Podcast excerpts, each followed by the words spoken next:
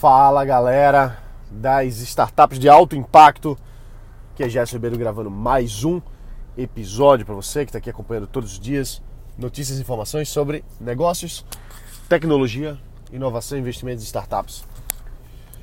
Bom, eu tive uma, uma conversa hoje com basicamente uma, uma, uma consultoria, né, um direcionamento, uma mentoria, enfim, como você quiser chamar, com uma startup que trabalha no mercado muito interessante de varejo. E a discussão hoje, assim, a, um dos principais pontos que a gente estava discutindo era sobre a direcion, o direcionamento entre focar no Brasil ou buscar ser internacional. E vamos lá. Isso é uma ótima pergunta. Muita gente tem esse questionamento e a gente tem uma, uma resposta padrão para quem está pensando entre internacionalizar, se é o momento agora ou não. Bom, a resposta padrão qual é? A resposta padrão sempre é: primeiro domine seu país, ganhe mercado e depois vai internacionalizar. Ou faz parte da resposta padrão também. Se você já tá para nascer global, já nasce global. Não fique no meio termo.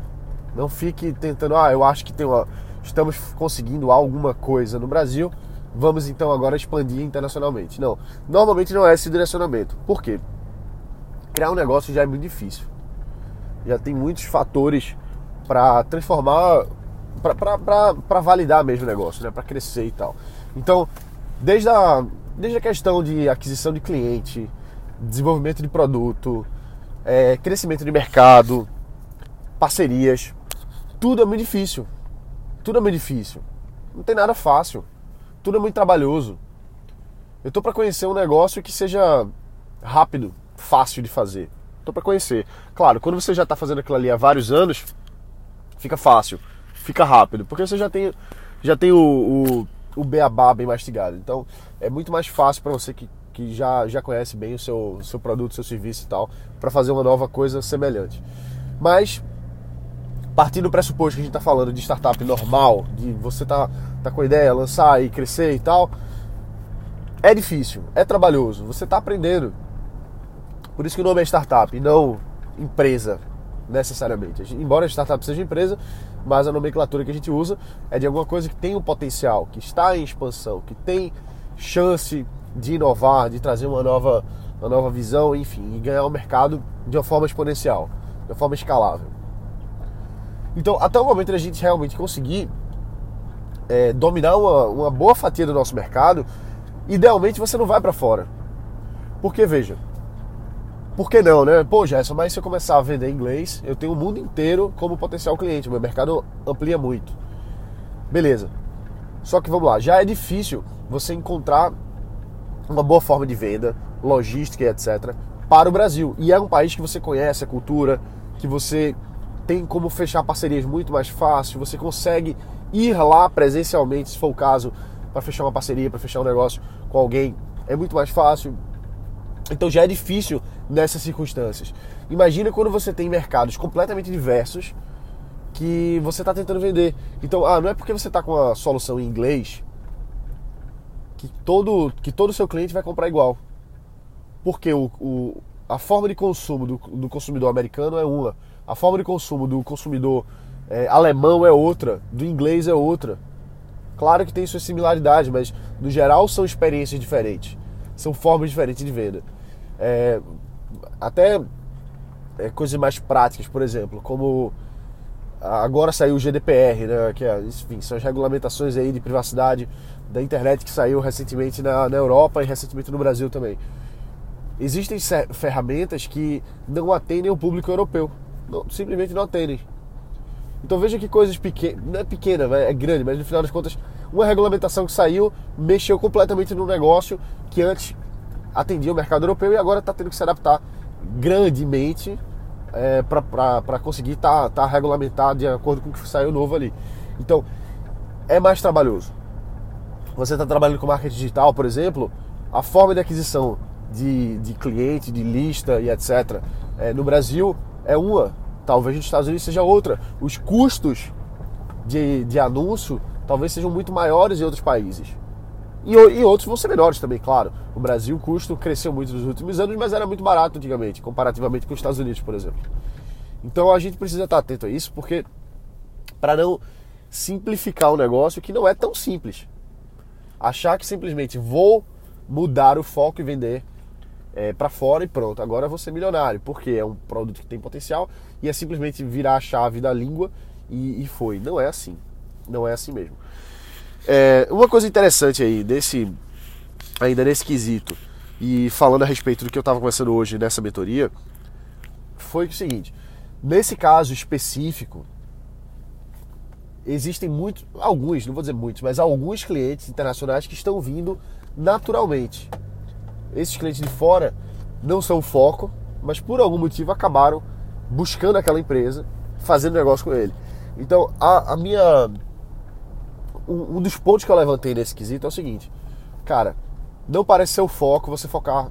O foco você focar fora. Não é o foco você dar essa energia toda para fora, porque você ainda precisa se consolidar no Brasil, faz mais sentido e tal.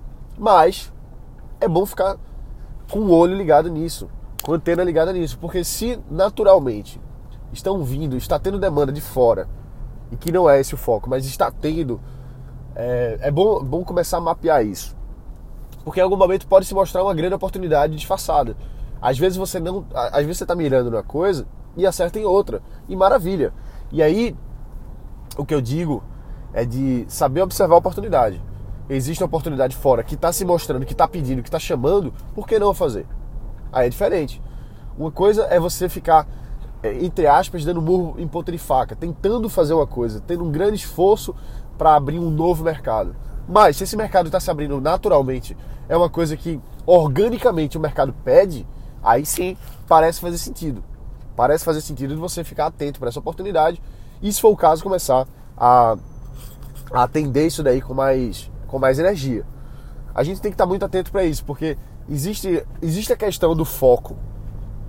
O foco laser, como o pessoal fala, assim, de pô, eu tô super focado, é isso aqui, não olho nem de lado. Eu concordo em parte. Eu acredito que a gente tem que focar, tem que saber dizer muito não para muita coisa, mas a gente não pode ser cego a oportunidades. Às vezes vai ter uma oportunidade que está do seu lado, que é, é, é, o que a gente chama de low hanging fruit, né? Imagina, tem um, uma árvore é, frutífera e tem, tem, a, tem, tem os frutos que estão lá em cima da árvore tem outros que estão mais embaixo, outros que você consegue pegar assim, sem nem ter que se esticar muito. Você já consegue pegar aquele fruto. São os frutos mais fáceis de pegar. E às vezes a gente tá, tá dando um foco cego numa oportunidade que é, o, é aquele fruto que está no topo da árvore e você deixa de pegar os frutos mais baixos. Às vezes esses frutos vão dar mais lucro, vão ser é, mais interessantes para você no longo prazo, mas porque você estava cego para uma coisa, acabou não fazendo. Então existe uma diferença entre foco e cegueira. Você não pode ser cego, mas também você não pode abrir o escopo o tempo todo para tudo. Claro, Senão, essa é a definição de foco. Foco é saber dizer não. Foco é saber você se concentrar e dar a sua energia máxima no seu negócio, no seu negócio principal, no seu plano, no seu planejamento, no que você estudou que faz sentido. Mas a gente não pode ficar cego. Então essa foi a conversa. A, a primeira coisa quando ele falou, deve ir para fora tal, primeira coisa que me veio à cabeça, eu só esperei ele terminar de falar tudo, né, para ter uma visão geral e poder trazer mais uma informação mais embasada no que ele mesmo está dizendo. Mas a primeira coisa que ele falou na minha cabeça foi: não faz isso, não foca geral, porque você precisa ainda crescer no, no, no seu segmento e ser o principal player, pelo menos, no Brasil antes de fazer uma expansão dessa, não faz sentido. Mas quando ele me mostrou que existe é, uma, uma tendência significativa de clientes internacionais, sem esforço da parte dele, aí a conversa já é outra conversa já é outra. A gente tem que estar atento a isso, né? É, eu, eu, eu também, assim, eu, tem muitos produtos meus que eu fico mordendo, assim, sabe? Eu fico doendo para fazer internacional, porque às vezes é, é uma. Parece, né? não vou dizer que é, mas parece ser uma coisa tão simples, né? Alguns produtos parecem uma coisa tão simples. Pô, se vende aqui, por que, que não vai vender lá? E outra legal também, um dia desse, é, alguns meses atrás, né? um dos meus principais produtos, eu, eu vi o, o nascimento de um produto igual praticamente nos Estados Unidos, de um grande player. Um cara que é grande player lá lançou um produto muito parecido com o meu. Então, isso me deixou muito feliz. Muito feliz. Muita gente vai pensar assim, pô, mas o cara, entre aspas, né, roubou a tua ideia. Pô, claro que não, o cara nem sabe quem eu sou. Mas esse cara lá roubou a tua ideia, lançou antes de você, que droga, você perdeu tempo, é, você perdeu a oportunidade porque o cara já fez. Muito pelo contrário, muito pelo contrário. Se esse cara tá fazendo lá, existe mercado. Então o cara acabou de me dar um bom indicativo de que aquele meu produto brasileiro tem muito fit com o mercado internacional. Simplesmente porque ele fez. Então, às vezes a gente quer ser o primeiro, quer quer tá quer, quer dar passos, né? Mas não, calma. Ah, lançou um concorrente, tudo bem. Isso só mostra que existe dinheiro nesse mercado, existe fluxo nesse mercado. Mas a gente tem que ser focado. Então, por uma questão de foco, ainda não sei lá, não sei nem se vou lançar, inclusive, talvez não. Mas a gente sempre fica atento.